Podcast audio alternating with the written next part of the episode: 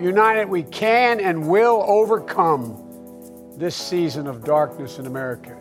Four years ago, Donald Trump won the U S presidential election against the expectations of politicians, pundits, and experts. The rest, as they say, is history. It's all on the line. President Trump believes in you. Donald Trump is the wrong president for our country. The twenty twenty U S presidential election will be an election like no other.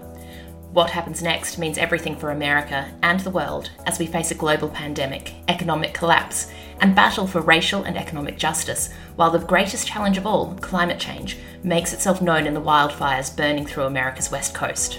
We are your often confused, occasionally insightful, and, and sometimes optimistic hosts. I'm Emma Shortis. And I'm Chloe Ward. And we're with you for the final stretch of the twenty twenty presidential election, using history as our guide to understanding the United States' tumultuous present and maybe its future. Where Joe Biden sees American darkness, we see American greatness.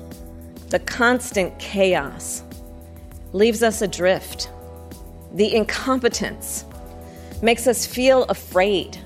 We'll discuss key moments in the twenty twenty campaign and presidencies past, which can tell us about the inner workings of American democracy as it faces one of its greatest tests. So join us for Barely Getting By, American Carnage, produced by R M I T University, launching on the twenty-fourth of September. This American Carnage stops right here and stops right now.